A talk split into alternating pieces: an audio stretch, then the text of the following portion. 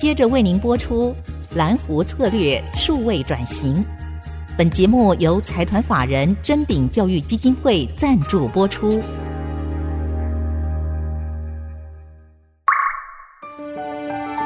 蓝湖策略数位转型，让主持人简真富与您提升决策品质与产业升级，掌握先机。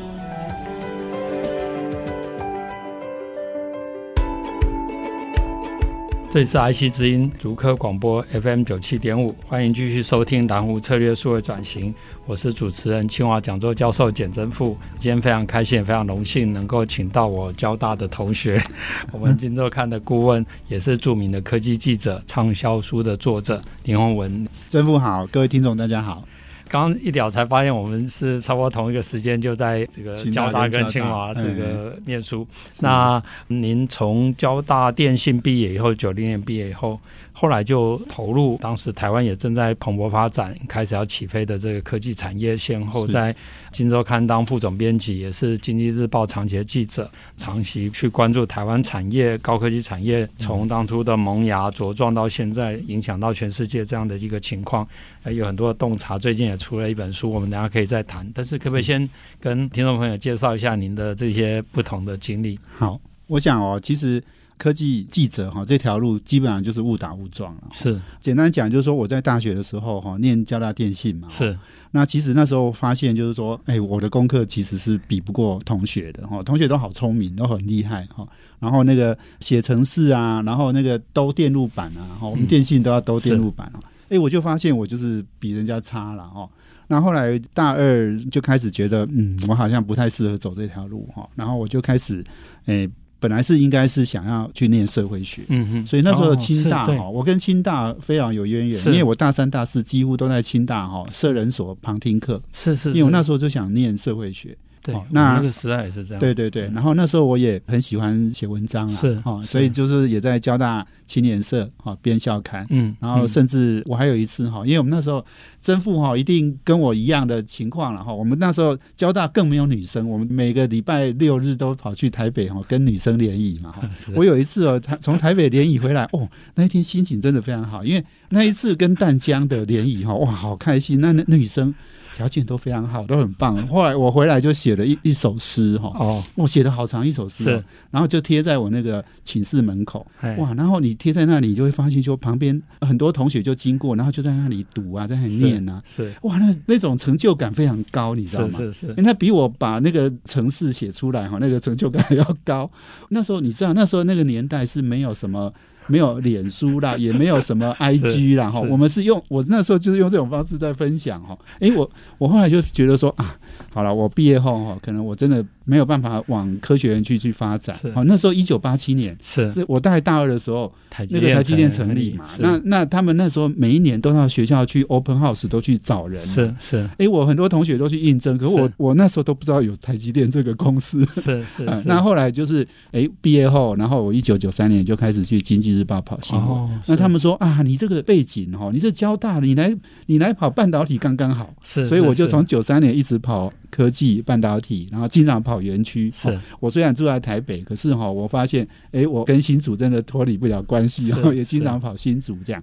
然后就三十年下来就跑了很多的产业，然后自己今年就出了这本书《晶片岛上的光芒》。是是，我想那个时间点就是呃，洪文兄跟我在念大学的时候，其实刚好也是台湾整个。科技业在萌芽，然后整个社会力量在解放的过程，从解除暴禁党禁，到六四天安门事件，到野百合运动，都在这个时间点。那这个时间点，当然学校里面也有很多像媒体啊，像洪文兄还主编过交大校刊，我那时候有在清华当过 我们叫做清华元训，就写点文章。我觉得那个写作经验真的对于后面的。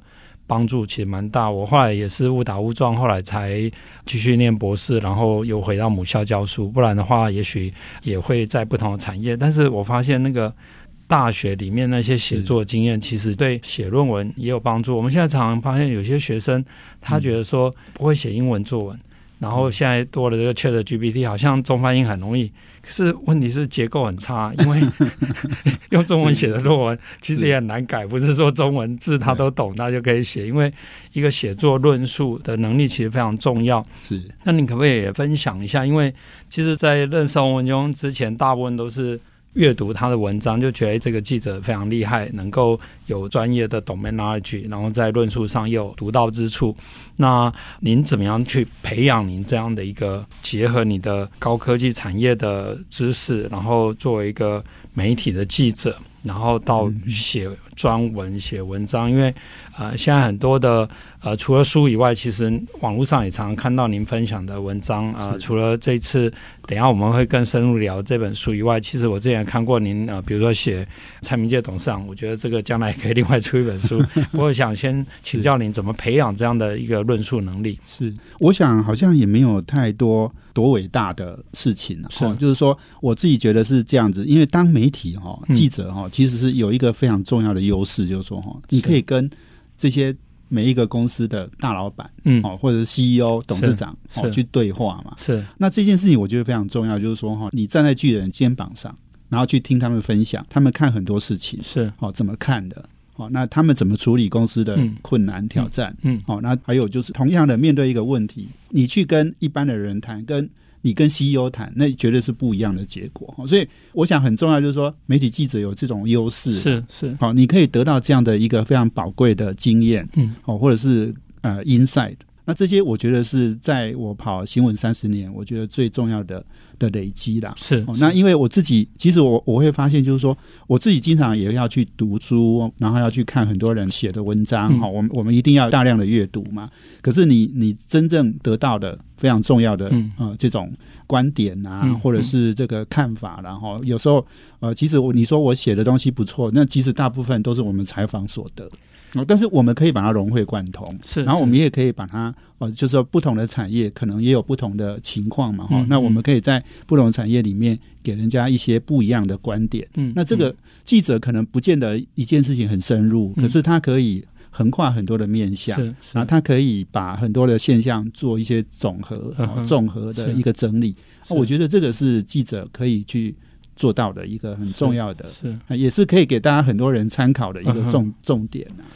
但我想洪文兄是非常谦虚啊。不过您提到一点，我非常认同，就是说作为一个记者，说采访就跟我们在学校做实证研究，或是我们去做这个 field study，就是到现场现地的这个调研，它其实是真的可以吸收到很多的养分。所以我也是非常感谢这个爱惜之音给我这个呃节目当做平台，然后真鼎文教基金会的赞助。所以我每次从清华走路来录音的时候，都是这个轻快的脚步。然后录完音以后，我通常回去都还可以边走路边去咀嚼这个中间的一些 inside。但是甚至我自己每个礼拜，因为节目一个礼拜播一次，这个礼拜的每一天上下班的时候刚好可以听一集。我每每天都在听自己录的节目，真的啊哇！但是我关键就是说。因为对谈的时候，我要认真去听来宾的答话，然后一边思考我等下要讲什么。可是等到自己事后再听的时候，就变成一个旁观者，然后会听到，哎，这中间有一些是这个来宾讲的更多的 insight，那个养分可以再提取的更多。可是您刚刚也提到，这里面有些融会贯通，但是我我必须还是要再追问一下，因为刚刚提到的论述，就是说，因为我们现在就像现在也有 ChatGPT 等等，就是说很多。很多人以为 answer 或是有一些的资讯，他就以为有答案了。可是你真正一个完整的论述，就像你写书一样，或是说你把一个文章有限的字数，能够很精炼的、很重点的把一些呃你想要提出来的 message 或什么把它萃取出来，我觉得这个能力其实非常重要。那而且我看你蛮多产的，所以我这就非常好奇。再加上你原来是理工的背景，所以我才想说，您是怎么样的去强化这个能力？我要教学生啊，我想应该要好好讲讲一下。好，我如果简单讲，就是说你刚刚提到几点嘛，哈。那第一个，我觉得多产这个当然是自己要对自己有要求，是好，就是说，其实我基本上我觉得我自己算是有纪律的人，嗯，我会要求就是说我。比如说我一个月要产出多少篇幅，是，是。因为我现在目前有四个专栏嘛，哦，那那个每个专栏我都要想办法。但是我我这阵子出书哈，我已经没有那么多产了，是，最近真的是会会被很多的事情，因为我有很多新书的发表的场合这样子哈，哎，那所以你说多产是要有纪律了，嗯，那要对自己要有要求，嗯，那另外一个就是说，你刚刚在讲那个 ChatGPT 哈，我相信有很多人。现在会觉得说啊，有那个东西之后，它是不是就能够取代很多人的工作？嗯嗯、那我当然觉得就是说它是不容易啦。哈，那刚刚讲的就是说，事实上你你说哈，我们现在很多的行业在变动，产业在发展，AI 也在进步，实际上它是一日千里。哦，那就是说 ChatGPT 我们知道嘛，它都是过去的经验的好一个总和。当然，它可以帮你做很多整理的工作，好，或者是很快速的。用比较少的时间去做很大量的工作，可问题就是说，那可是你如果要去看未来，或者是你要去某一些事情的观点，这些我相信 ChatGPT 还是力有未逮了。是，所以我觉得人也不要把自己的角色看得好像很容易被取代这样。我我觉得，我觉得我们可能不需要有这样的想法。是，那至于你你刚刚讲就是说学生哈，我觉得现在的学生他很会运用很多的工具。哦，就像我刚刚讲的，三十几年在学校的时候，没有 social media，没有 ChatGPT 帮你写书、写诗，那对对对，是啊是啊。那我相信 ChatGPT 能够帮我写的很很情感非常丰富，然后那个一整天哈，就是你在玩了一天下来哈，你你能不能把那些经验做一个很好的分享，可能也不容易是是，但可能也许科技越进步，可能会做到这一点，但是至少。呃，我觉得现在人还是要好好的培养自己，是。然后刚刚曾副讲的，就是说哈，学生也要好好做你的功课了哈。这个不要让我们副校长哈觉得很多学生的功课交起来呀，好像都写的不太好，需要改了很多这样。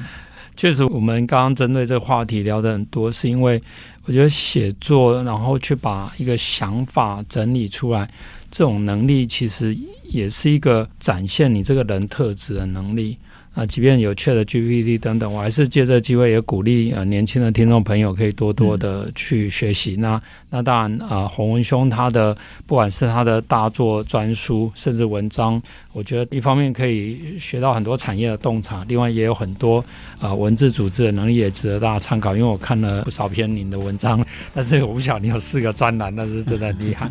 那就说明洪文兄的文章的影响力非常大，因为多半都是朋友传给我，然后传给我那一看又是洪文兄的大作，我通常都会点开认真看一下，诶，确实也学到很多。那我们这一节先休息一下。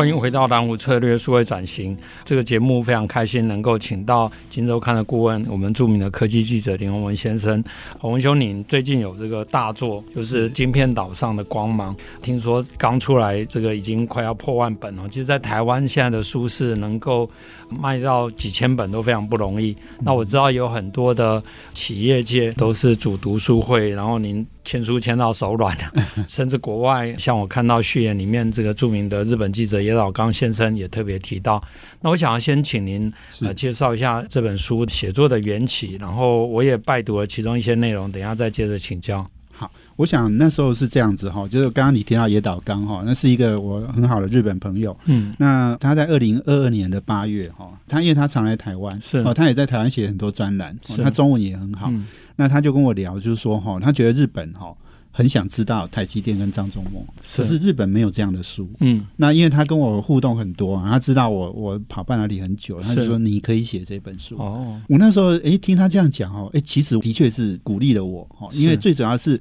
我写的很多东西，那以前也出过四本书啦。嗯，那但是哎我第一次说哦可以去日本出版，因为他答应我就是说哈，他帮我找日本的出版社这样。哎我那时候听到这个，我觉得哎我应该写哈，因为你以前的。文字都是被印成中文，哦，顶多简体字在大陆出版，嗯、可是没有印成日文的。嗯、那我就觉得，哎，很有挑战性，所以我就想写写看。那另外一个是很重要，就是说，后来其实，在那段时间，哈，台积电当然也是全世界非常重要的公司嘛，大家都来讨论它。哈、嗯，那时候《晶片战争》的英文版已经出来了，嗯，哦，那它是中文版是到二零。二三年的三月吧，哈、嗯，在大概在台湾出版，是，所以那个时候呃，我们也先呃大概有了解说金边战争写的内容，是，哦，那时候了解是说，嗯，一个非常重要的 Chris Miller 嘛，哈，一个很重要的历史学者写的，可是他其实对产业并不了解，是，好，他是从比较从美苏战争，然后地缘政治，对地缘政治或者是呃这个冷战时代一直写，哈，写到现在，